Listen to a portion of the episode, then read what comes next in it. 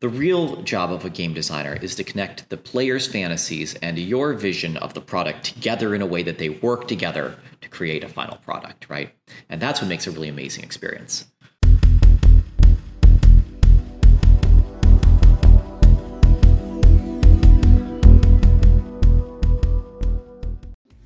In this episode of Building the Metaverse with Jon Radoff, Jon sits down with Alexander Brazie. Alexander is a design director, combat mechanics, and system designer. He has 16 years of game combat and game system design experience on World of Warcraft, League of Legends, Ori and the Will of Wisp, and two unannounced AAA projects for major studios. Let's jump into this fireside chat. All right. Welcome, Alex, to Building the Metaverse. Welcome back, everybody who's tuning into this. This is going to be an awesome conversation today because Alex is someone I've gotten to know over the last year through some of the social audio platforms Yeah. like Clubhouse and, and really came to appreciate a lot of what you know about the industry and game hmm. design and creative leadership and, and everything in between. So I wanted to use this opportunity to bring you on and talk about game systems and business models and all the things that are happening with game systems today.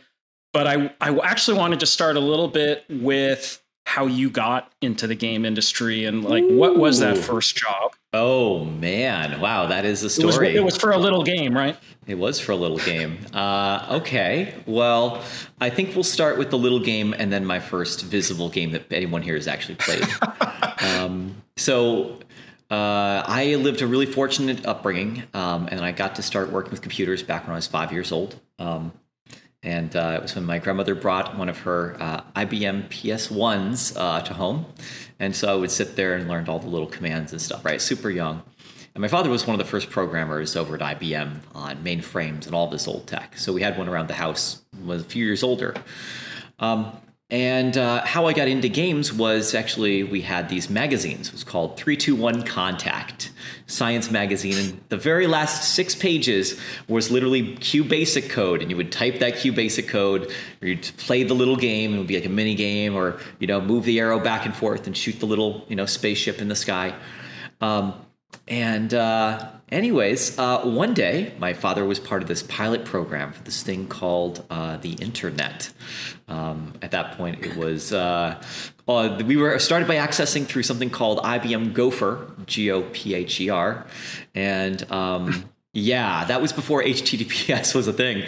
Anyways, Yeah, I remember. Fast forward, we'll say a little bit of a year into that. Um, I was homeschooled uh, by my parents for various reasons. And so I had a whole lot of free time and a whole lot of computer time. And I found this little web game. It was called Zelda Online. It was straight up. Uh, they stole the pixel art from Zelda 3 and then literally had this multiplayer space. It was like this free roaming space. We could walk around as Link, slash a sword, and attack a baddie. That was it. That was the whole experience. You could pick up some heart containers, pick up some swords and a bow. Um, anyways, and I was like, oh, this is so cool. What if I make my own custom art for this? Because they've clearly stolen all the art. They don't want to get in trouble. I got to help them get out of trouble. So I went in and repainted sprite palettes in Corel Photoshop, which is like photo, you know, Corel Photo Paint, which is like Photoshop, you know, two decades ago. Um, and I think they actually might still be around. It's ridiculous. Anyways, the story is wandering. Let me speed up a bit. Anyways, I actually then decided, well, you know, if they have all of these Zelda heads all over the place, I bet if I put a Yoshi head in there, no one will blink an eye. Sure enough, they didn't. So I'd made a full set of skins that I called the Dinos, who were just straight up Yoshi pixel art, re- you know, repatched on uh, these characters. Um, anyways, this got. Then I sat down. and I made like 15 little levels, like levels, and said, "Here's a whole bunch of levels that are not steals, rips from Zelda." And they're like, "Cool content, thank you." Stuck it in a tree. You'd walk up to a tree. If you walked to a certain spot in the tree, it would open up, and you'd go into the Yoshi home or the Dino home, where all these Yoshis were running around. And um, yeah, so another uh, a couple months go by, and they reach out to me. and like, "Hi." we're going to be making a new version of our game. The game was uh, we're going to be calling it Graal Online, as in the Holy Grail Online, and we want to invite you to make content for us. And I'm like, oh, content. Okay, now that sounds amazing. What do you want me to do? They're like, we'll make levels and stuff. Like, okay, I can do that. Keep in mind, I'm like 13 years old at the time. And uh, the way I get this message is through an email. And they're like, yeah, okay, awesome. We're going to start a new project, new people. And um, how old are you, by the way? And I'm like, uh, I'm 24. I just finished college. and they're like, perfect. All right, here's an NDA. Here you go. Um, but because I had, you know, literally been learning C for, oh my God, uh, probably three years at that point, had been on a ton in JavaScript, learned art and all of these different tools. By the time I was 14, no one could distinguish between me and, a, and like a, a, crappy college student. So, um, all the communication right then was non-video. It was all IRC chat rooms. It was all text-based. So aside from me being a little emotionally irresponsible, it was fun. I spent three years on that project, and then it finally crashed and burned under its own weight. Though Graal Online is still running, the business model worked, and so on. I was devastated. What an amazing opportunity at 13 years old to start working on a game. Like yeah. to me, it's like who cares what the game is? Right. Like actually working with a team and getting to just have some goals and and work towards it. Like when I, I mean, I yeah. started making games pretty close in age to that. I mean, really, if you want to go back, I made stuff when I was like 10, but 13 is when I had my first game that people actually played, which yeah. is the Space Empire game. And, oh, and I feel yeah. like it sort of affected my whole life, right? And, like yeah, to do it that early. Yeah. And learning that thinking at that age really shapes your mind in a way that, you know, I, I mean, I was very isolated, right, being homeschooled. So I used to say homeschooling is an intellectual accelerant and a social decelerant. Um, Yeah. I homeschool both my kids.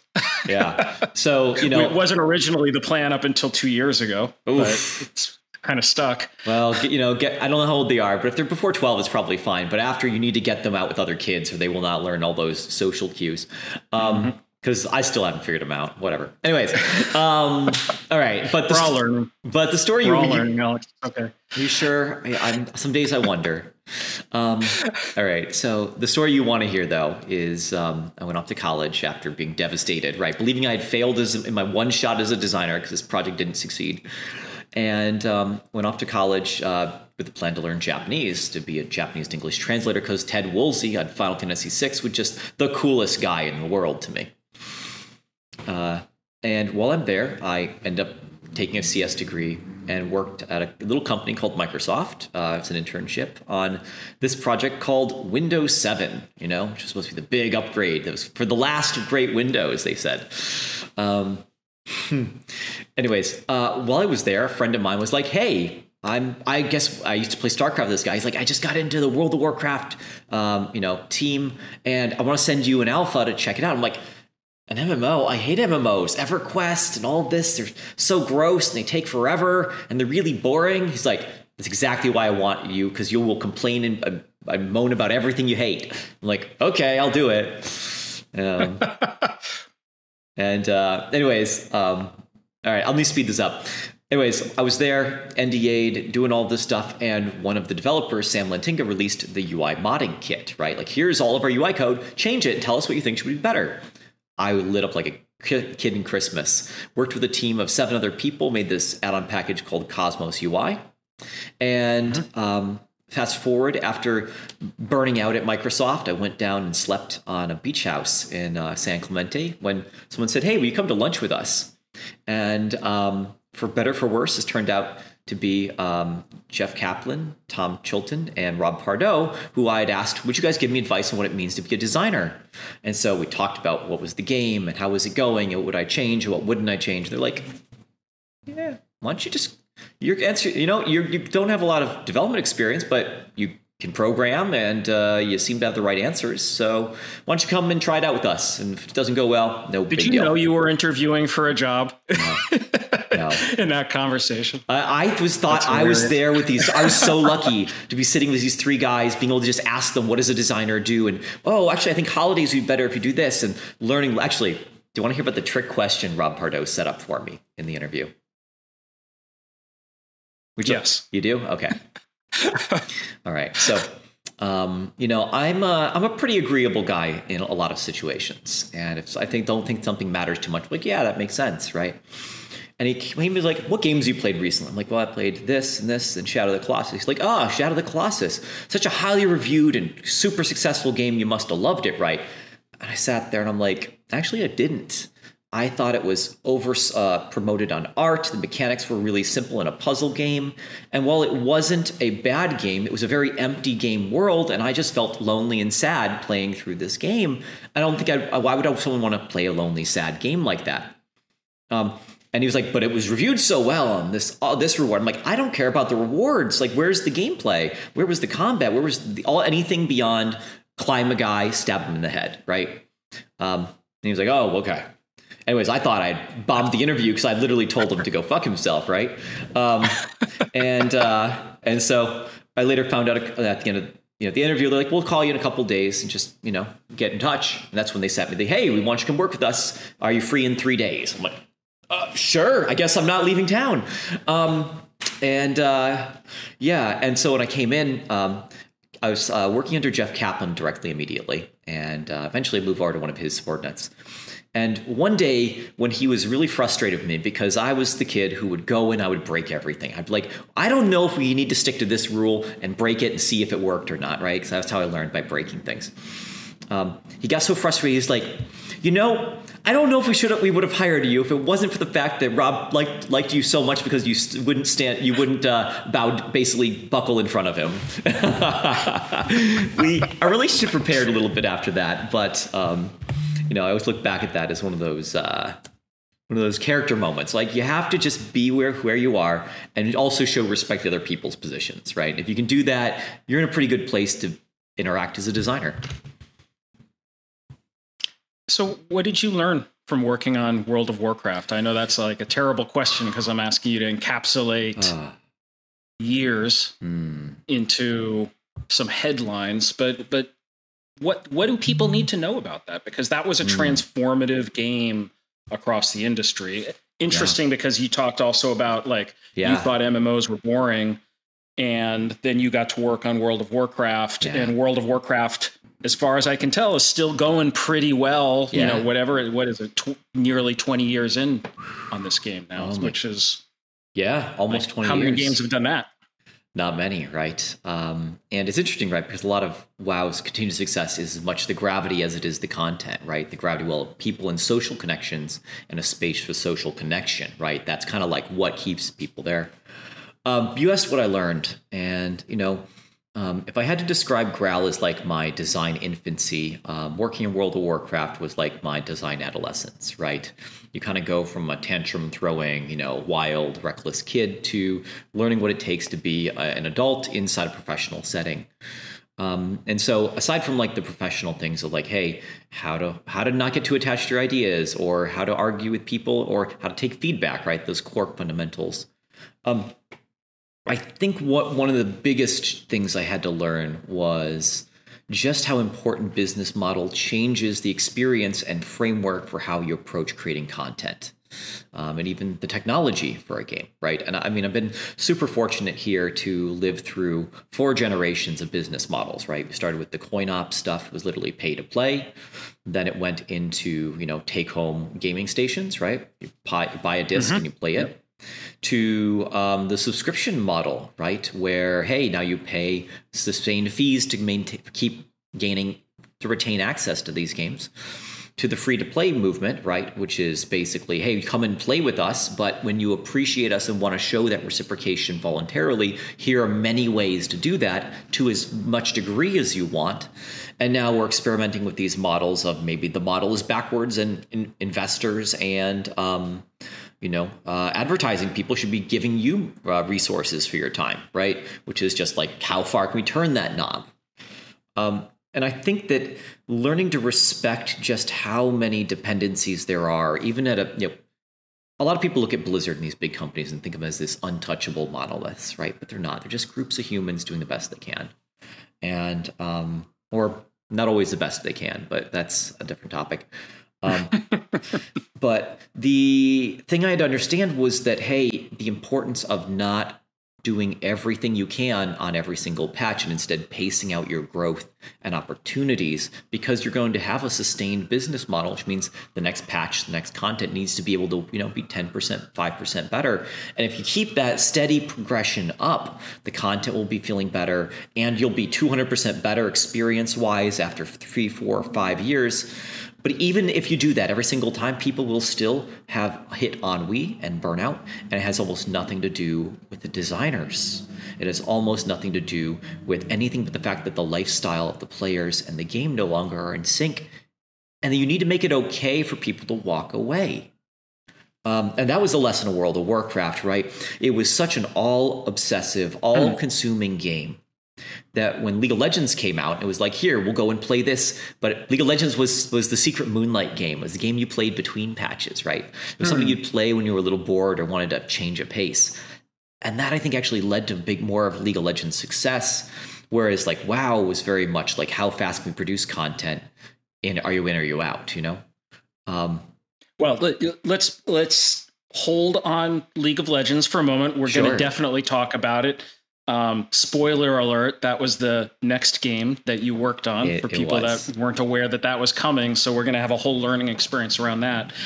If we turn back to the time that you were working mm. on World of Warcraft, like, and yeah. I was a Cosmos UI user, by the way. So I oh, guess I'm awesome. I'm sorry. I'm sorry. So, I got bloated. That was my that was my first lesson before I joined Blizzard. You cannot approve every feature pushed in every push request. including your own. Well, so a couple of things that come to mind though, like just the idea of creating moddable elements to a game, whether mm. they're in the game or around the game, opens up this really interesting ecosystem of people like you who started to expand yes. on it and think about things a little bit differently. Yes, as a player, but more like starting to apply some design mindset to here's how I'd actually prefer to be interacting with this game, the way I actually want to play it. That, I think that's interesting for game companies actually to learn from. Like, what are yeah. the opportunities to create that?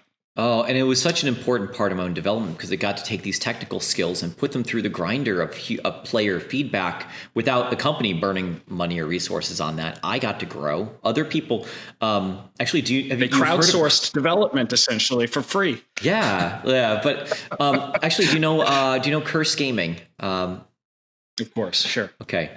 Well, Curse Gaming um, was uh, just a, a, fan website for a, a guild, essentially. Mm-hmm. And this one guy named Zhu, who was uh, Viju, Viju, I can't, I never got his name quite right, uh, came to me. He was like, "Hey, I want to put host our binaries on this my guild's website." I'm like, "Yeah, sure. We need. We were dying for hosting, right? We had so many people downloading. I, my band, like my my server was dead. Thoughtbot was burning down. It was just crazy." and they put it on this site and, they, and that led to curse gaming making their own mod delivery system which then escalated them to a point where they had so much revenue and traffic they became their own business Hubert then mm-hmm. launched it into literally a multinational entity and you know that entire sector exists not because of me but because of his him seeing that opportunity and identifying it you know um, and that's why I think modding. And now there's this whole other business, Overwolf, that's taken CurseForge, and they're trying to create modding economies now around games. So super yeah. interesting that it all got started with this kind of like modding, whether it's UI or I, Minecraft modding is another big kind of yeah. explosion that happened around that. I'd actually like to focus on the human aspect for a moment. It happened because of a favor being asked, and someone with hmm. a need and someone with an opportunity working together. And I think that's where most business really takes off, right? Um, a, a, financial advisor of mine, uh, kind of a financial mentor, once said, if you want to be a success, Alex, get between a person and their problems, and then they'll push the resources to you, and then you make their problem go away, right? Um, and I think that a lot of friendships are built from that, and a lot of deep relationships are built from that sort of trust and opportunity, right? Um, you and I, we were bored in a room and chatted together, right? And now we're here. Um, so I, I, really want the message to people listening to this to be that these opportunities are always existing. It doesn't matter that there's a giant in a space. It doesn't matter that there's some titanic amount of support for modding or not, right? If you can see the opportunity, the need, and resolve it for people, you will make you will move forward. If you're moving solely though from like, hey, I have this thing I want to do, then you're an artist, a craftsman, and maybe it'll succeed or maybe it mm. won't. You know. Hmm. I mean, you've had that experience with your own stuff. Yeah, 100%. Um, I mean, with so I developed a game called Star Trek Timelines. You did. I had I, I did. I, I, had a particular idea of the way the game was supposed to be when I started it. It was nothing like that by the time we shipped it. It actually turned out that we rebooted the game design five times. Yep. It was like almost like a CCG style game in the beginning, and there was sort of a card like object by mm. the end, but it wasn't really cards anymore. It was much more about like storytelling and all this other stuff. But uh, my learning experience from that personally is that game development is really about shots on goal a lot of the time. Like studios yeah. frequently just run out of runway before they can fully explore the problem. And I think it's really important, first and foremost, to know your audience and understand what they want. And the game system to connect with that audience, in my experience, that's the piece that can evolve or change or even be rebooted. Mm-hmm. It's hard to it's hard to swap out an audience though, and also D- teams have particular knowledge that they bring to the table about specific audiences. But getting married to a design, I've learned, is uh, recipe for disaster. Actually, the game yeah. that probably sunk the most dollars and the most time had a design that really didn't change the entire way we kind of executed against a blueprint and and yeah. didn't quite hit the mark. But Star Trek Timelines, where we did you know five major evolutions now mm-hmm. interestingly enough t- you brought up the human aspect the team dynamic stuff i yeah. remember one of the really super talented technical lead technical lead slash creative leads on the game. At the end he was he came to me and he was like so mad. He's like you know we worked on this game. 80% of the stuff i ever made for this didn't even get into what we shipped. And he was just sort of mad at the time. And, and yep. to be truthful like like yeah. we didn't even know if the game was going to work like it did work it was successful we had like two weeks of cash left and then we shipped it and it started making like $50000 a day Yikes. and we're like oh i guess we're going to get to keep doing this for a while the game that that guy also then worked on where practically everything he ever worked on got into the end product was not that successful not his fault by the way i'm not yep. trying to say this guy was wrong but the way we chose to approach that project was this huge monolith with lots of features that just had to get created and yeah. uh, didn't work in that case. Yeah, I, I, really love that term shots on goal, right? Because sometimes you're just missing the mark and you're not connected between. Like, I like to say that the designer's real job is not just to take his idea and bring it to life, right? That's the, the, what do you call it? The, oh god there's a term for this the uh, the savant myth right? The real job of a game designer is to connect the player's fantasies and your vision of the product together in a way that they work together to create a final product right? And that's what makes a really amazing experience. Um, and uh, you know I, I definitely think that there's a balance between you know leaning into the places where you need to just figure out figure out a space and they just don't do it right? They get scared they lean into what's comfortable. I deal with creative directors who do this all the time. They want to make another fps because that's what they know. They don't want to introduce you know things like Spellbreak right? Which is like oh spagic and you know fps mechanics whatever. Um, and you know it's it's tough because it takes a humility to understand that you are not even if you're the creative director you're not smart enough and you need to let other people go and iterate in chaos for a while and then come back with what they've learned. It might only be two or three little things, but those gems you add in and plug in and you pull the rest out and then you plug the new ones in. Um, and instead, what they'll often will do is take a feature that's working and effective and iterate on that 16, 17 times because it, it's their safe zone. It's where they're comfortable. It's what they feel safe doing, right? And now sometimes it's worth it's worth taking of something really important like the questing system. Let's say in a World of Warcraft is a vital system. The you know the uh, ranked system in League of Legends worth churning over and over and over again. But so often, if you're churning for the wrong reasons, right, because it's what you're comfortable working on, you're not actually discovering what's going to make your game joyful. Mm-hmm. This is going to be a very revealing conversation now. Mm. Um, because I'm I'm thinking back again to games that I've worked on, and I love the word humility that you used. Yeah. What I always tell people now who are thinking about getting in the game industry, and I kind of listen to them for a bit, mm. and I assess their personality. I'll say I'll tell them that humility is something that you will learn from the game industry for mm. sure. If yeah. you don't have it now, you're going to learn it because there's no way to be in this industry and not make a bunch of mistakes. Like I, yeah. You know, I so I got very very lucky with Disruptor Beam, my game studio that built mobile games. The first game I took, you know, under a million dollars of investor capital and turned it into a game that you know 10 million plus people played, which was Game of Thrones Ascent, and then used that to convince people to give me a little bit more money to do a Star Trek game and Star Trek was willing to license it to me because they looked at Game of Thrones. Yeah. And I put a forecast together, which was to do sort of X amount of revenue that I thought it would do. And people are like, yeah, that's great. They're like, then we're happy if if you do that. Mm. Turned out I like did double the amount of revenue. Hey, So, they but- must have been really upset about that. How dare you overshoot your mark? Well, but here's here's what happened. Here's Mm. yeah, that was good. And if we had just sort of stopped there and ridden off into the sunset, it would have been wonderful. Okay. Then people started saying, "Jon, you're some crazy game genius who like outperforms his forecasts. Let's give you way more money." And you build the thing that's going to be ginormous. And I was like, okay, I'm down for that because I was kind of believing, I believed in myself at that time.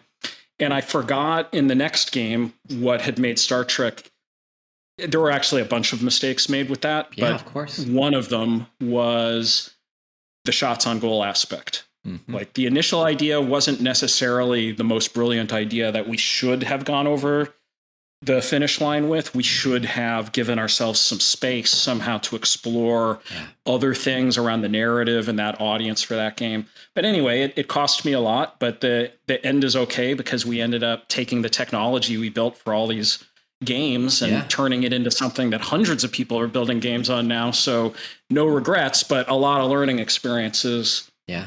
from that. Looking back at World of Warcraft, just to pivot away from the humility piece, though, which Okay. which is, which is fun to talk Okay, about. sure. Can I can I just say one thing about humility? Because I, I one thing I just want to say Yeah. to the audience before we move off of it. A lot of people hear humility and they think shame, they think guilt, they think regret, right? And it's actually humility is about under, just understanding that you are not at the center of the of the craft and that it's not about making anyone else feel bad about the state they're in. It's about being able to put yourself to the side and say where does the state what do we need to do a little bit better and take steps in that direction even if it's what you may have disagreed with in the past. And that's the true humility right? That's it's not about shame. It's not about beating yourself up. It's not about being oh i'm so awful right? That's useless. It's completely useless energy. Instead just like all right we've made a mistake. I understand that i've made a mistake here. And by the way when you say to someone hey i've made a mistake.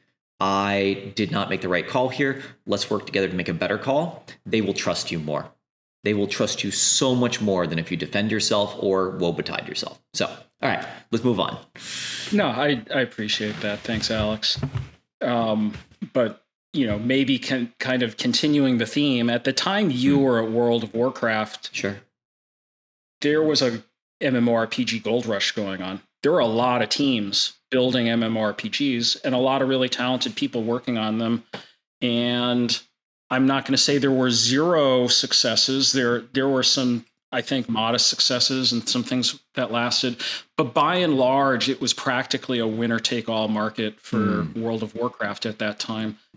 Why do you think that is? What what did those teams or those products not have that that that didn't capture that sustainability in the business that that Blizzard was able to achieve? Oh, that's a great question. I love it. Um, so there's three layers. Um, the first one is that first to market hits the, the gravity well, right? Um, you are playing something, you talk to your friends about it, they come and play with you too. Um, because let's just rip away some of the facade of World of Warcraft for a moment. World of Warcraft was a chat room first and foremost. The chat room where you could talk to other people based on locality, based on common goals, parties, or upon mm-hmm. long-term goals, guilds and you know guild mm. communities.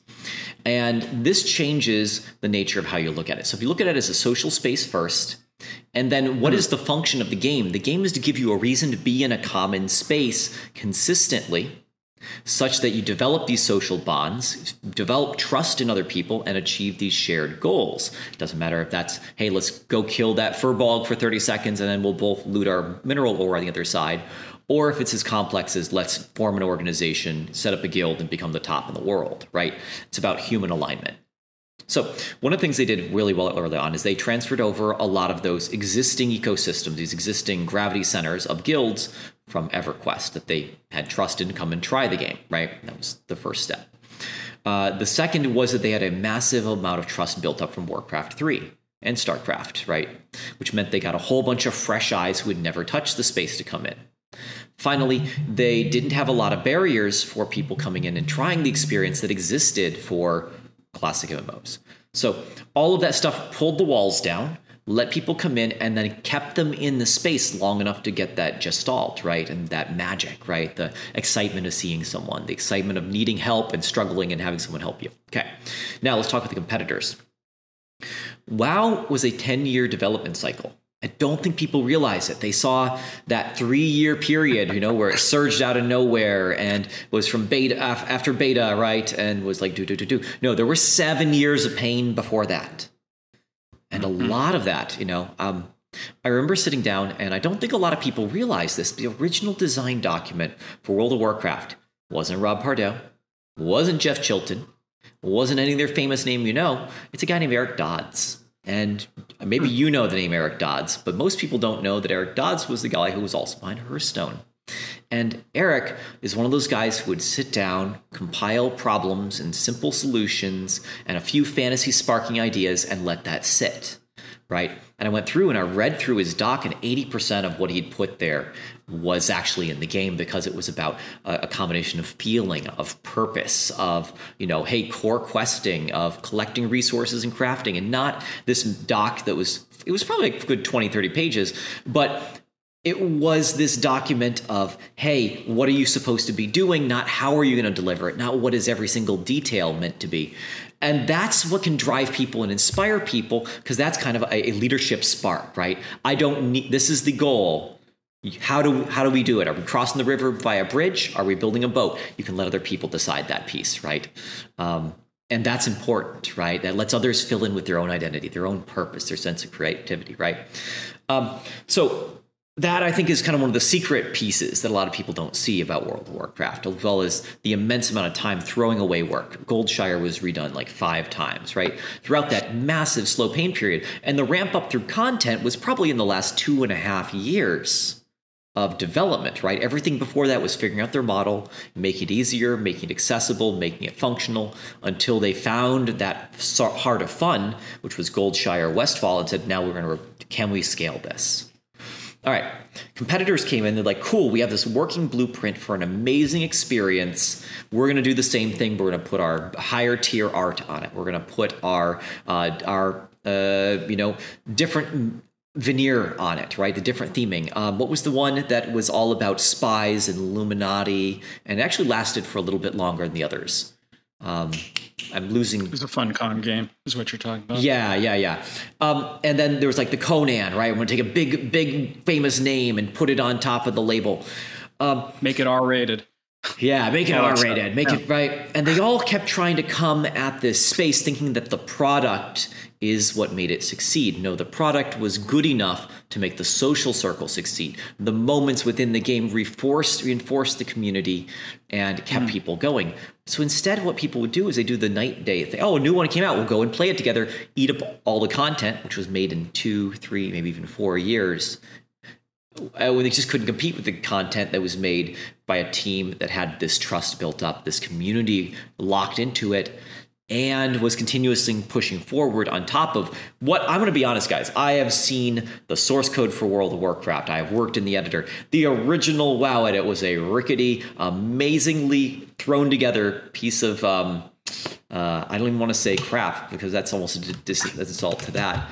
Um, but like this, there's they've spent years overhauling that, right? It was written in MFC or something like that originally. It was like uh, web tools, like Windows web tools. Like it was so unportable. It could only work inside the building. It could only work if you were directly plugged into the database that everyone else was at the same time, right? It was completely unscalable, completely unsustainable, and people just put blood, sweat, and tears into working around. Okay, to place one NPC in the game, which was my job for a very large portion of my second year in World of Warcraft, you had to click to open the region. to click which uh, spawning group. You had to then click to make a table of enemies. You had to then assign the flat the character type. You then had to set the spawn timer, and then you clicked one point into the world. Then you repeated this every single time. It was about a minute to place one entity in the world. All right. Year in Burning Crusade, which was the middle of my second year, someone came in and said, "What if we gave you the ability to copy and paste?" all of a sudden it was like 10 you know 5 10 seconds to make entities you know um, and it sounds silly to describe that something as functional as copy and paste didn't exist in year one but it didn't um, and so I can't imagine that if they had seven years of work building up what was functional technology, servers, and so on, that anyone else was in a better state, right? Even if you poached a couple of engineers, there's simply time and energy to building up tools and technology to make it possible to make content at a certain velocity. So no one won on content. No one else kept up with content let alone beat them at content. Even if the quality of content, like Conan's starter experience, was devastatingly better than any starting experience in World of Warcraft, just period. It was it was I had a voiceover and elegant cinematics and cutscenes, right? But it didn't have the heart. And it didn't have the legs. Yeah. Well, I didn't realize, by the way, that you were going to help fill people in on beamable and problems we solve and the basic yeah. productivity problems of, of, of game companies. Oh. That's that's what we do. Okay. We're here at Beamable is to is to give those other competitors a shot at having caught up by yeah. not getting them mired in that stuff. Okay. But you, that really you can, you can send my paycheck uh, to. the, but the interesting thing there, though, that I mean, Blizzard just had enormous runway mm. for projects that they chose to invest in. So in some ways that you had the luxury of not having yeah. super amazing tooling because if it took a long time, you also had a lot of runway, even though I'm sure yeah. that it was super frustrating. Um, you could do that. And then all these other competitors are emerging who definitely didn't have that much runway, didn't have the deep pockets, had to just get to market faster, and then shipped products that you know didn't have as much content that people would play through rapidly. But i think that's a really interesting takeaway in that it's the social ecosystem of the game mm-hmm. that was first and foremost and then building everything around it. Yeah okay so and i think that's so important to remember that you building games atop a human network no matter what game it is. Even if it's a single player game that's upon a network of one. So then people started spending time on another game League of Legends. Presumably, some of them were playing Dota or something before that. Yeah, like Dota, so, Aeon of Legends. You know, um, you know a few others. Oh man. Uh, okay, you wow, you want the league story now? So, um, so how that right. happen? Oh man. Okay, so I told you about this guy I worked with. His name was Tom Cadwell, and uh, we played StarCraft together when I was 13 years old, and he was at MIT. And so when I applied to MIT, I was like, Tom, help me learn how to apply to make applications of places. And he actually was working on an indie game a couple of years later. And so when he did that, I actually was trying to mod his own indie game before it had actually launched to see if how scalable their tools were Anyways, the game was called uh, Ever Strife or Strife Shadow, Strife Shadow, and it was really great multiplayer. It had no single player and utterly bombed because the market for RTS was single player audience. But um, we built a lot of trust through that communication. So he invited me to the World of Warcraft Alpha, and then um, bailed on Blizzard to go get his MBA because he wanted to he wanted to move up in the world. He didn't want to be a line designer, right? And um, at some point, uh, these guys at this investment firm he was working at reached out to him and like, "Hey, we heard you used to be at Blizzard. You know, would you mind consulting on uh, this title that you know my friends want to go work on?" And he was like, "Sure." And so he was doing what I do now, which is uh, business consulting, right? Where someone brings you in for X hundred dollars an hour, you basically give them a whole lot of hard facts and, and hugs and tell, wish them the best, right? Um, and um, he was looking at this game and he was like, "Oh." Execution is super crufty but they've got they're listening. Like that's the big thing when you're a consultant. Do the does the team listen to you? The second is do they make the right decisions? And he's like they're making a lot of the right decisions they've got the right kind of backing and they have the right they've got the right ideas. So we kept working with them. And uh, this was a game called um, oh, before I forgot what it was called before. It was called League of Legends, but um, it was. Uh, let me just describe it. It was a dark Candyland themed game. You were in a scary, spooky forest, and you were playing a little girl named Annie, um, running through, shoot, killing minions, and eventually could summon her teddy bear to help her push the lane. Right. There were a couple other champions, Ash, and a couple others at this point. And I remember because he and I were roommates at this point in time. He'd gone off to Kellogg and then come back to Irvine, and so I was like, "Hey, let's be roommates." Cool best room I'd ever had, bar none. Um, and uh, anyway, so he would uh, he basically said, "Hey, I'm going to stop consulting with these guys. I'm actually a good. I'm bored with them." I'm like, "Dude, you make so much money consulting. Why are you doing?" Like, I don't know. I just really believe that if they're going to hit esports, right? I'm like, esports. That's crazy talk. The only esport is like uh, Counter Strike, and even then, right? It's hard to watch. He's like, "Well, they they really believe that we can make a game that's good to watch." I'm like, "Ah." Oh, bullshit. I'll believe it when I see it. Well, he's like, well, come to my desk. And um, so he actually sat me down with their prototype of what this, whatever this was called way back in the day. Um, which, by the way, a fun fact for those of you in the audience: uh, League of Legends was built on the engine for Big Mutha Truckers. I'll let you guys Google that and find out about that game. Um, anyway, so he sat me down and uh, he's like, "Did you ever play that mod?" I'm like, "I played it a couple times, but didn't quite click, and it was really complicated." And I, apparently, people yelled at me for not killing my own minions. And he's like, "Good, here's what we're fixing." Um, and so he would actually bring me in because I was a few years into Blizzard at this point to interview people he was interviewing for his company and grill them on WoW stuff because he hadn't played WoW recently. And so, um, a, like a year and so in, he pulled me aside. He's like, "We're making this champion. He's going to do card dealing, but I, I'm just missing something. There's something essential, and I can't figure it out." let's just talk it out. We jammed out what would uh, be Twisted Fate um, over the dinner one evening, right? And I was like, hey, what if you had actually the numbers from ace to one or ace to ace to king, and it would change the effect for what happens when they dealt? And he's like, oh, well, that's cool, but let me give it to one of my guys. I think it was Stephen DeRose and have him simplify it. And then it became, you know, single target mana regen, uh, AoE pulse or stun. And I'm like, that's great, right? Anyways, so I was working on League before I was working on League, right? And um, so, anyways, so I was at Blizzard, and uh, many years have gone past. I interviewed with Riot once and sat down with Brand, uh, Brandon Beck and Marc Merrill, and this is kind of an embarrassing story. It's actually one of those uh, uh, not humiliating but humbling moments where he was sitting at the table. And it was Ryan Scott, uh, Marc Merrill, and Tom Cadwell. This interview softball. All I had to do was just be friendly, and I would have gotten the job. And uh, at some point, Marc just was checked out. We were in designer land. He wasn't even paying attention. He was just like flipping through his phone. And I'm like, hey, do you want to share with the rest of the class what you're reading there? And he looked up, raised his eyebrows at me, set down the phone, and talked to me. And um, and uh, yeah, so I was like, all right, whatever. So cool, I got his attention. Now he'll respect me more, right? Well, after that, um, he went to Tom. He was like, what the fuck? Who would? Who, I wouldn't say that to anyone I was in the middle of conversation with, let alone someone I was interviewing with. Don't hire that kid. He's too he's too cocky. Um, and so I didn't get the job. Um, and then Tom pulled me aside. He's like, hey, I just want you to know you passed all the design parts, but you did this. Um, and by the way, he was responding to text because we're about to sell the company to a company called Tencent, which is going to massively fund us. And so he was replying in real time about paperwork that had to be done. So you don't necessarily know what someone's life situation is. Be careful. Why are you calling someone out like that? It's just rude. Um, anyways, um, so a few years later, um, I got fired from Blizzard after having an argument with uh, Tom Chilton about the importance of PvP and its you know place in the ecosystem. I felt like we were burning too many resources on PvP relative to making innovations in PvE. Anyways, we had a bit of a, an argument in his office, and I thought it was fine. Next day, I got pulled into a meeting, and he, and he was sort of like, I was like, "Hey, here's what I want to do and why," and he's like, "You know what, Alex, be quiet. From the adults are going to talk right now around the table," and I'm like. I was pissed. So later that day, I got on some forums. We had, and one of the things I had started doing as a class designer was like every designer had like their people. They would send emails to privately about their classes.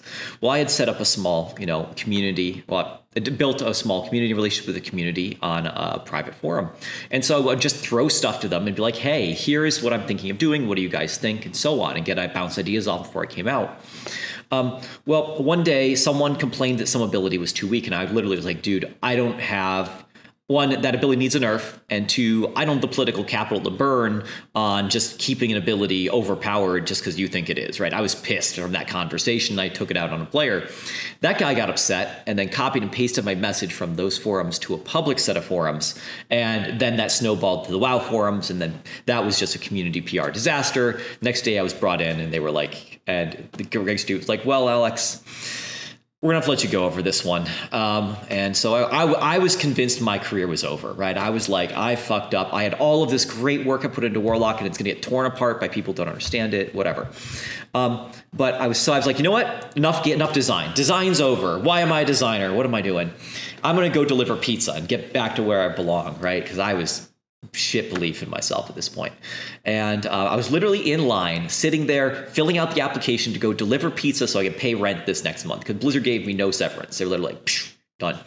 And um, and I get the phone call from Cadwell. He's like, dude, I read your post. Yeah, um, I don't know why they would can you over that. That's but I want you writing that sort of shit to our players and calling them out on our forums. Will you come and do that with me? I'm like, sure. Um, and so I went in, I interviewed with Marc again. He's like, So if you learned your lesson at least a little bit, I'm like, A little bit, but I'm not all the way there yet. He's like, Okay, well, we're going to help you get the rest of the way there. And the um, guy named uh, Chris Tom and a whole bunch of others helped me with public communications and stuff like that. But, um, and then I ended up on uh, League of Legends, which was, you know, uh, frankly, one of the best teams I worked with in development history. Just great people, thoroughly passionate.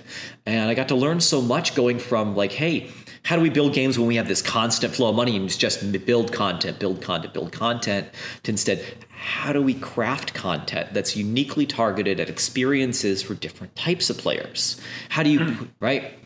Um, like one of the things on Warcraft, like you didn't work on a class unless you were passionately into it or close enough to it that you know you could do work on it and be trusted by those people who were so intensely covetous of that character on League, there was 120 characters when I started. You couldn't be that precious, but you needed to find unique niches.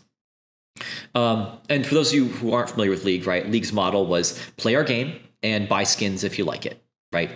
And I didn't understand how that could possibly function until I saw it in action. I understood that there's that human reciprocity that is innately in most of us that says, I'm going to go out and play this thing and then be grateful. And then here's something I want and I'm going to pay you for it. And it helps fund it. And people do that. They do it all the time. And they feel at peace with it because you're not bullying them into paying like a lot of those pay to win games that are super popular in other countries. Um, and so I had to relearn a whole lot of the approaches that I took to design, um, design culture, philosophy, um, and even public communications, right? Because, hey, the way I communicated all of a sudden would have not only a Sure, there was a little bit of drama at Blizzard over, you know, maybe I wrote this thing on a forum post or whatever, but it didn't really affect the bottom line. People stuck to their subscription. Um, with World of War, with League of Legends, right? You share something and people might lose faith in the entire development team. Um, and that's because we were all so open and so visible about not only what we did, but the reasoning behind it.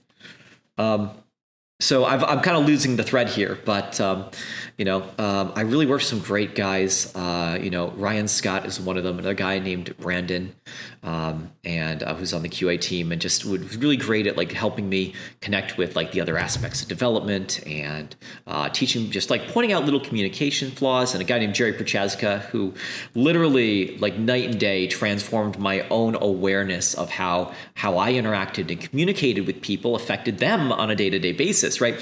When you're the small guy, you're in a big company you think like ah this and this and this and everyone's just like yeah okay alex whatever fine do you want to go implement that go try it if it's good we'll put it in if it's not whatever alex first of all this whole thing is going to be super fascinating to millions sure. of world of warcraft and league players out there because they just got a window to the behind the scenes oh. that, that they probably didn't know about before so so I don't know, maybe gird yourself for that, but uh, you're used to it, I think. The the interesting thing you were talking about in the economy of League of mm. Legends, though, I, I think is super fascinating. Is there's a few way. Here's how I think of some of these economic factors, and and I'm going to just give my view of oh, it, which yeah, is sure. not informed by your much greater experience actually working on okay. the game, but like there's the time economy of Le- mm. League of hmm. Legends, which sort of could fit around something that was an obsessive hobby like World Yes. of Warcraft, and eh, but you could opt into being that obsessive with League as well if you hmm. wanted to, and of course some people did and became super competitive esports players. The other aspect of the economy is like what are those things that you buy in the economy? And today, when we look at a lot of the free to play games, the real emphasis is on the quote unquote utility of the object, right? Hmm. So in my mind, there's a there's a couple of really big forces that de- that help a player determine what they're willing to pay for it. One is utility. Yeah. Another is just affinity, which may have no Yeah. practical utility value in the game. Actually, the game I'm most proud of from my own career, Star Trek Timelines, it was actually all about affinity. We had like 700 plus characters in this game. Yeah.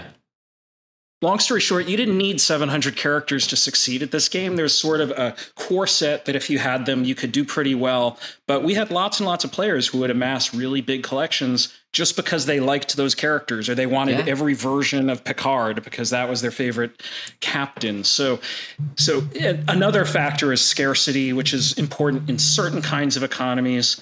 Here, there's no scarcity, there's no utility, so it's pure affinity. So that that's my read on it. First of all, what do you think of that model? But also, how did you think of the economy, the economy of League, and and if affinity was important there? How did you create that affinity for enough players that it could actually employ the thousands and thousands of people that Riot end up having? Oh that man, model? uh, that's I love the the direction of your questions. Yeah, you know, it can't, a lot of that I can't take personal responsibility for. Right, I was there for a lot of the conversations when Cadwell talked about like what is RP, what is um, what is the uh, what they were called before, right? The the status points, the, the points you would build up to buy unlock characters for free to play. You play it long enough, you get a new character.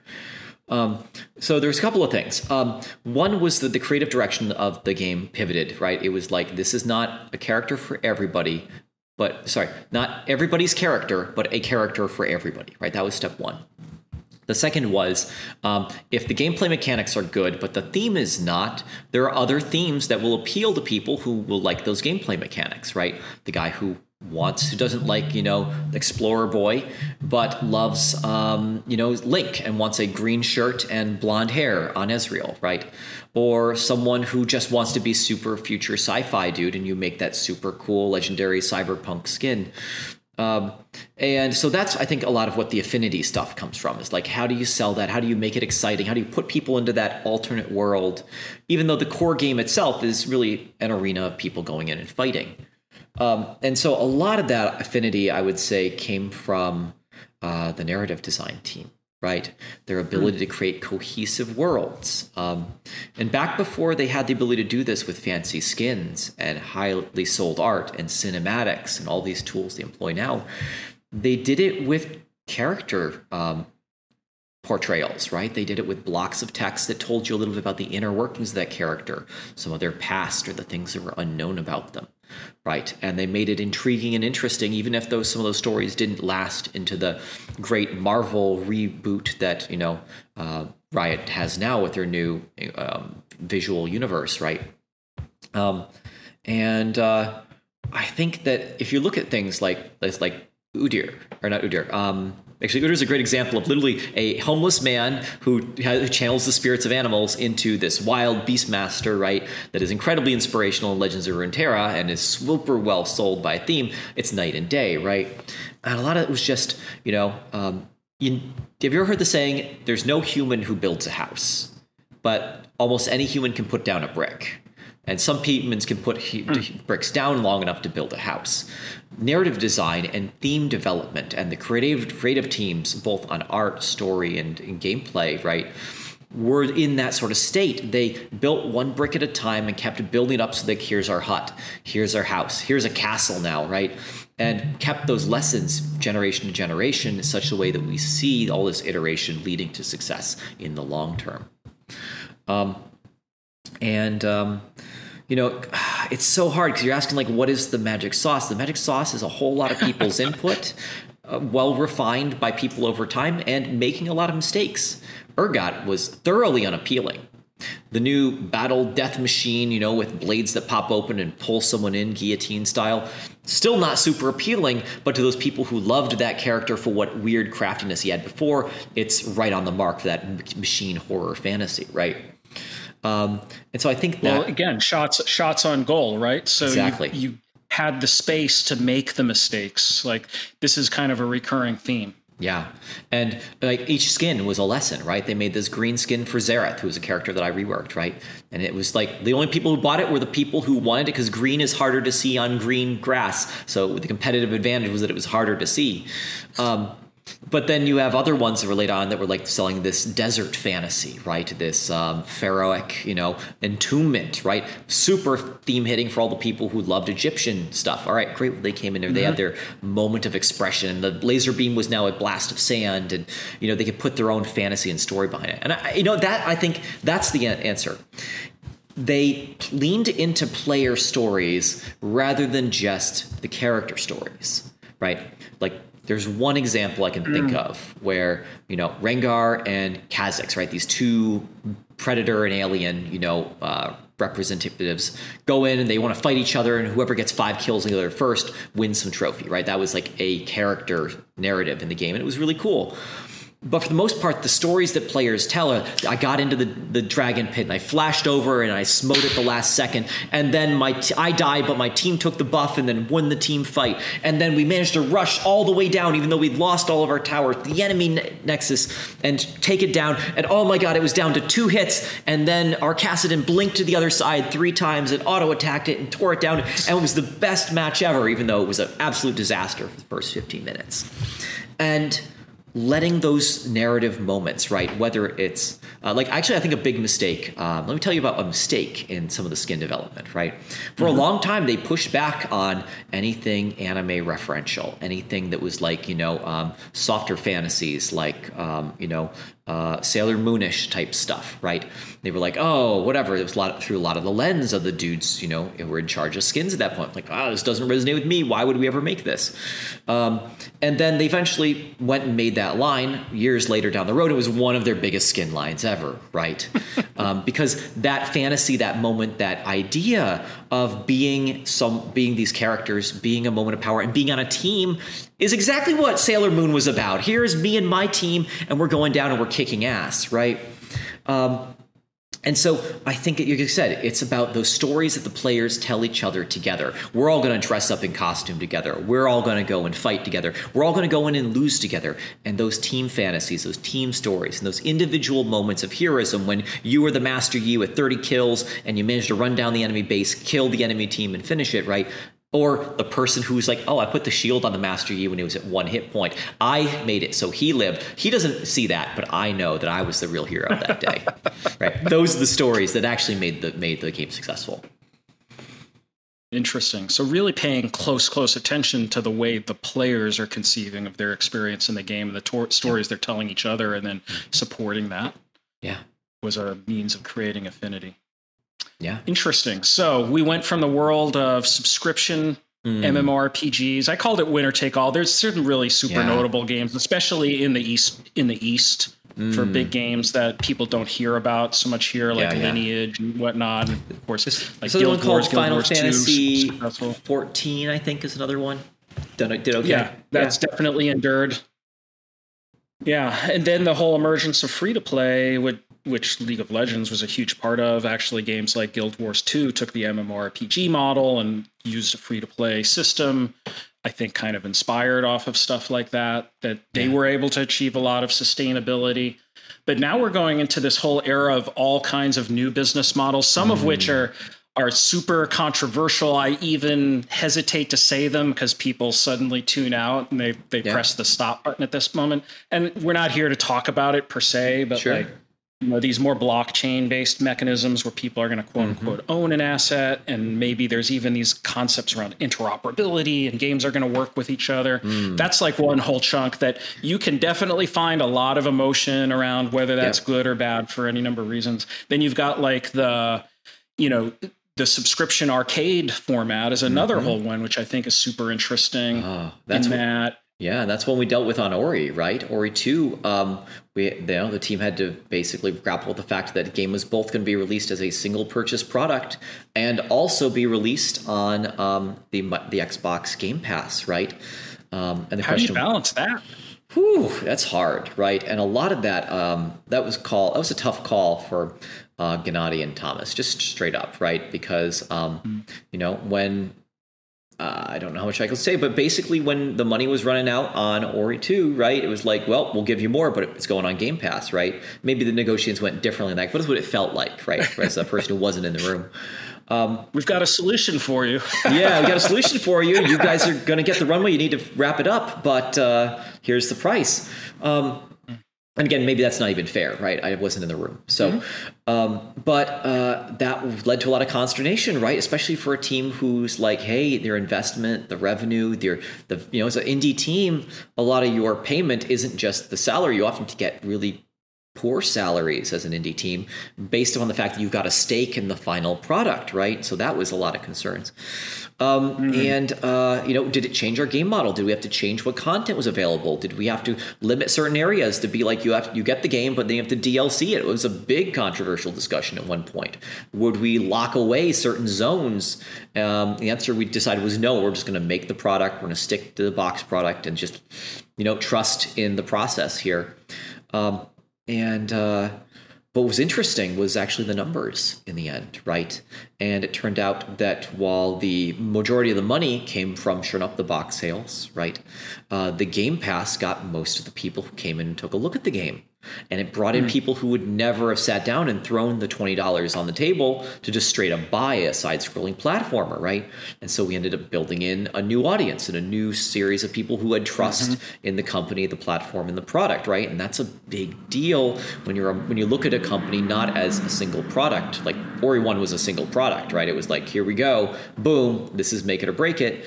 But now, okay, if we're going to do many games, what does that mean for the organization? Um, and things that build trust and intrigue people are really important when you have more ideas down the road, right? So um, it's interesting, right? Because that also leads into the well, how do developers in that situation get compensated? Do they need to charge more? Do they have to have better salaries because they know that backend might not exist? Or is it something, for example, there was a lot of a push at some point, like putting in DLC for a game like Ori, right? Didn't quite mm-hmm. make sense at the end of the day, but you know, it makes sense that if you have, sure, you play the core game. Here's the core package, but you can unlock additional content if you like this game from the developers. Is kind of a natural progression, I think, from that semi-subscription model, right? Like here's the core game. It's not free to play, but it might as well be free to play. And here's something if you want to give back to the developers. And I think we'll see more of that as these subscription models kick in. Um, but then the knob starts to get even more screwy, right? As we then turn the dial past free and start asking, can people get paid for playing games? And I remember this, it goes back as far as Castle Doctrine. Do you remember Castle Doctrine? Tell me about Castle Doctrine. Okay, so Castle Doctrine sure was. What you're talking about. All right, Castle Doctrine was the first play to get paid game that I, hmm. I interacted with, anyways. And it was really simple. Everyone could buy the game for one dollar, and then they would put a thousand dollars in a chest somewhere in this game. And if you went in and you opened the chest, you would get the thousand dollars. But in order to keep it, you had to protect it. And so everyone, the game that was basically you built a little house with traps and puzzles, hmm. and you had to be like Mario Maker, go in and beat your own traps to prove there was a solution, and then put however much money you wanted to put in your safe into your safe. And so the idea was at the end of the season, whatever cash was left, you in your safe, you would take home. It would actually send you a check for the thousand dollars. And obviously they sold many more than a thousand copies. But um, it was this idea that there is actually something of substantial value, and how well you play the game and how well you engage with the game determines that the return on your your investment in the game. And now we're trying, we're seeing the, the eruption of models, which is like, hey, um, well, you know, we remember World of Warcraft and the massive amount of work we put in stopping gold farmers, right? You remember gold mm-hmm. farming, right? Yeah, of um, course. IGE. Yeah. Yeah, and um, we put in the original open economy game was buying gold from uh, IGE, and yeah, some and, guy would pop into your zone and hand you some gold. Yeah, and so you that, could buy them out. It was a pro- it was a, I remember the same thing, but with Stones of Jordan. Literally, I work with Kevin Jordan mm-hmm. now, but sure. Stones of Jordan and Diablo two, um, and so uh, I don't want to go to the Diablo auction house. That's like a two hour conversation right there. Uh, but yeah. um, you know, it's the question of is if there's an economy, can you let people pay for other players' time at a fundamental level? Is that okay? Is there a business model where that works? Um, and I think a lot of people are trying to explore that space. And we've seen that WoW did that, where you could buy gold from other players, right? You could basically say, here is a month of free subscription in exchange for this much gold, and then they could resell those tokens to friends who needed them, or to someone else for $15 instead of the 20 you paid for it or whatever, right? Um, and so, even though these things feel like they're new and different, um, the truth is people have been experimenting with them for a long time. It's just now they're trying to put them at the forefront of the games and say, is this something players will accept or not? And is it is is a person's time worth respecting and codifying in a way that we give them you know a proof of time spent that then they can exchange with someone else who that proof it matters more to them than the money that they spent on getting it um, right. and you know and that's that's the new world we're living in right now. It doesn't matter whether it's blockchain. It doesn't matter whether it's buying WoW subscription tokens. It doesn't matter whether it's Eve Online, you know, monthly subscriptions uh, credits or Revive credits, whatever it is. This has been going on. It's just now being put at the center of games. So uh, now we're looking at the question of, hey, uh, is a person's time actually worth more than the money spent to, um, you know, run the service that they're on?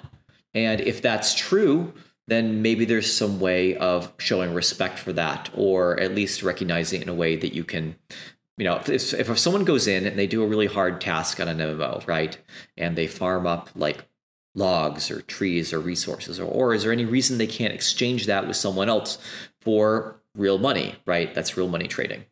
And I, I, think that for Western audiences, that is smacked really hard because we've had this long experience of people with a lot of money just flaunting power over you, right? Um, and I think we're trying to see is that does that hold up in the digital space or not, or does it not?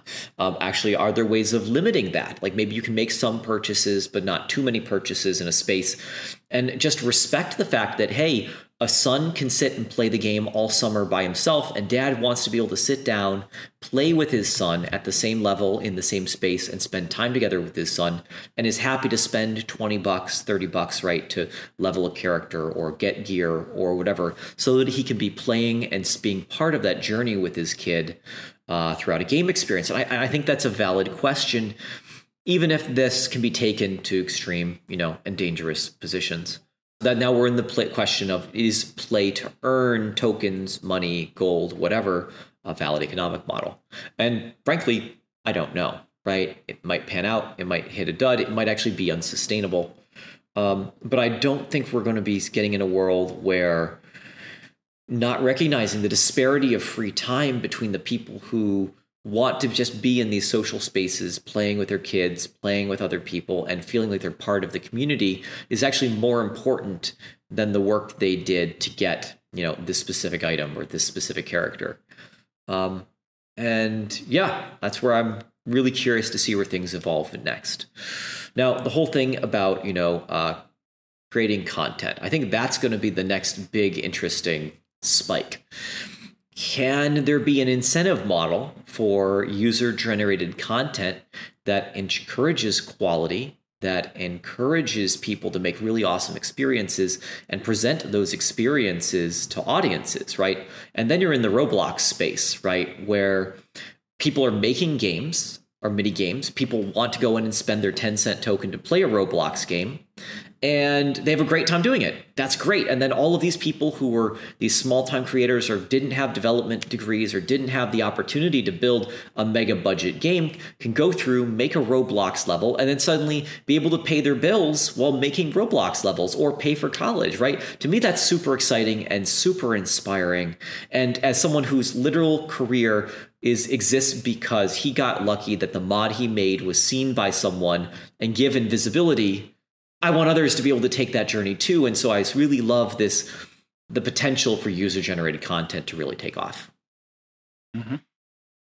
Yeah, well, if I zoom back the camera lens on this definition of play to earn, like right now it has a very specific meaning. It's these blockchain games with some kind of, you know, either you yeah. power level a character and resell it later, and there's speculative markets around it, or there's some kind of yield farming piece to it it's mm-hmm. that to me though is a very narrow definition of what play to earn yep. even should be because play to earn actually should include esports and all the people who do live streaming of gameplay and are earning yeah. money showing how they play like these are people literally mm. you know earning yeah. from their play and then if you expand it to the stuff you were just talked about it's it's sort of this interesting blending yeah. of like who's a designer who's a creator of the game versus who's a player and what do they contribute so are they contributing stories and content and levels and models I think as these tools get more and more accessible to people, Roblox is an example of that, but Roblox is is sort of just the biggest current example of that. There's going to be a lot of other opportunities to build off of games, to expand the ecosystem yeah. of games. And is that play to earn? Is that play to create? Like I don't know what the terms are going to be, but I, I guess the thing I always try to urge people is to approach yeah. this stuff with that word we were using earlier a little bit of humility because it's very easy to look at certain games and mm. the communities of those games and say, well, that game's not for me. And by the way, I don't want that to be what the whole world of gaming is like. First of all, this is a pretty big industry. No one game is going to take off like wildfire and def- define literally the whole industry of gameplay. There's going to be a lot of different, yeah, there's going to be a lot of business models. Yeah, there, there, what was that? What was that? Ready Player One. What yeah. was that novel, The Oasis? Yeah, like The Oasis is not never going to happen, right? There is no universal Oasis, right? That is going to eat everything. But there are going to be your customized, interesting experiences where different people want to engage with. Yeah, I mean, my my message that I want to share with people is like I know people that are working in some of these newer business models. A lot of these people are some of the smartest people I've ever met my whole life. And I wouldn't say that they're building things to be clones of, let's say, an existing mm-hmm. anything in the market. And they're really looking to figure out what are the ways we bring creativity into it? How are the ways to adapt this business model to something that actually encourages a different kind of gameplay, which is interesting. I don't know what form it's going to take, and no one can predict the winners here, but I just think everybody should approach this with curiosity and humility and, and not assume that we know what all players in the world want or that you know what game designs are even going to be good. Like you got to go do the experiment. You have to try things. Yeah. Yeah and that's why i think tooling is so incredibly important right? I actually look at vr right now as an example of where um, for whatever reason the incentives are misaligned right now right? We've got um, you know uh, basically what was we used to be called pacific bay right which is now um, oculus right which has some of the best visuals We've got uh, you know Valve, which has some of the best content, and we've got another company which has some of the best peripherals, right? But you, you need to bring all three pieces of the Triforce: content, presentation, and um, uh, haptics, right, together for VR to ever actually take off. Until we have an incentive alignment model that says, "Hey, it doesn't matter where these pieces come from. We don't care who invents the Xbox 360 controller of the next generation, which shaped every controller after it, right?" Um, or even the Super Nintendo controller, whatever. You get it. The point is, until we have that, we don't have that common groundwork, that common framework to build the next generation of games on. And so that's what a lot of the things we're seeing all over the place, whether it's metaverse, whether it's VR, whether it's AR, is people just trying to push the boundaries of each of these things in one little way and discover one little gem that they can bring back together to create what will eventually be one of these really impressive, solid, and stable platforms for everyone to begin using. So let's let people innovate. right? Let's let them push the frontiers yeah. and try things. And that's what the metaverse is all about. And this has been building the metaverse, which we didn't even use that word until the very end in the very beginning. Oh, yeah. But to me, the I, I just have different definitions for things than anybody else mm. has. Like I had defined play to earn the way we talked about a little bit earlier. I think of yep. the metaverse. As first and foremost like the creative space of interaction and socialization and the technology yes. is just the stuff we put around it to enable that uh, but the metaverse has been with yeah. us and we're we're continuing to build it and alex i'm so grateful for you spending all this time with us to talk about the journey through world of warcraft and league of legends to the games that yeah. you're working on now and these new models i hope yeah. everybody really finds it super fascinating and also inspirational, whether you are someone thinking about being a game designer and you want to get into a game company. There you go. Alex has shared his story of a way you can do that. Yeah. Or if you're a game studio looking about thinking about your next game, like I think yeah. you should really get excited by the infinite potential to just like take advantage of those new platforms, bring new content, bring new types of technologies to the mix, experiment with new business models. Like this is such an incredible, inventive, and creative ecosystem that we all get to play in. Yeah, I, I use the term we're in this era of creative chaos right now, mm-hmm. right? We've got these pieces of order that are the AAA's and these other foundational platforms for Steam and all this we're building we've that we are used to it being around. But there's this just sea of opportunity and possibility, but it requires people to be able to take risks and try things and do things that others wouldn't have imagined before and make mistakes and discover little bits of things at a time. And if if that's the thing that appeals to if you lean into uncertainty and revel in it, lean into that space. if not, that's okay too. Lots of room for people to make amazing, amazing, highly polished experiences that are trustworthy and familiar. Mm-hmm. So don't feel bad about which side of the fence you feel on. Don't feel like you've got to be doing mm-hmm. the new hotness or you've got to be doing the old classic thing. There's, there's potential for both. Mm-hmm. Potential to even change sides and flip around and explore.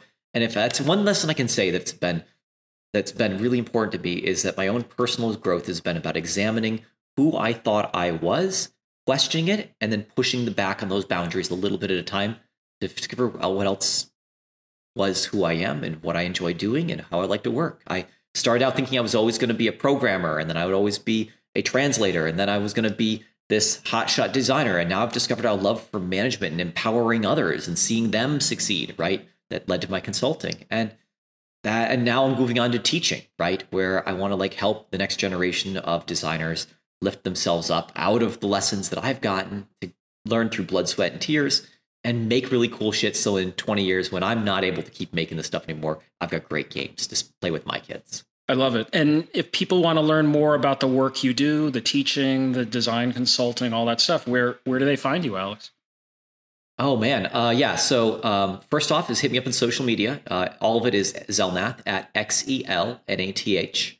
Uh, if you're interested in learning more about either consulting for your business or um, learning about you know the game design philosophies that have helped me really make these amazing games even better um, that would be at gamedesignskill.com at, or if you'd like it to write it out game design plural kill gamedesignskill.com um, that is actually an intentional double entendre because i remember the day i'll keep i'll give it short jon because i know you're rapping here i remember the day we came in we found out the very first person uh, had perished uh, in a LAN center playing World of Warcraft. Mm-hmm. And Pardo grabbed all of us and said, guys, we just need to remember this individual's choices may not be on us, but it is on us to make sure that we don't lean into this and push people to go even further. And so I always try to mm. remember that my said that skill means respecting the fact that you have people's actual lives and free times in your hand and respecting that balance. Anyways, so it's gamedesignskill.com. You can check out our courses. Uh, I've got a blog and a podcast, which uh, Jon, you're going to be featuring on pretty soon. And uh, looking forward to seeing how that conversation goes. Because I think we're going to have a little bit of a debate. Oh, excellent. I'm looking forward to it. And if you are yeah. interested in more conversations like this, then by all means, subscribe down below here and you'll get more stuff like this I'm having a few conversations like this every month and talking about the metaverse and game development and this creative space for innovation, immersive worlds, virtual worlds, virtual economies. That's what we talk about here. And we would love you to tune in, hear more of them, listen to the podcast, download the audio version. Or, by the way, we talked about how hard it is to create content and build all that back end stuff that gets in the way of making a game. That's what my company Beamable does. So check us out at beamable.com. We talked about that in the conversation as well. But thanks, Alex. This has been a really awesome conversation. We covered so much. I know that we're going to be pulling out a whole bunch of sound yeah. bites here and, and sharing it with people to inspire them to, to build great products. So thanks for being on. Thanks for the opportunity, Jon. Have a great day.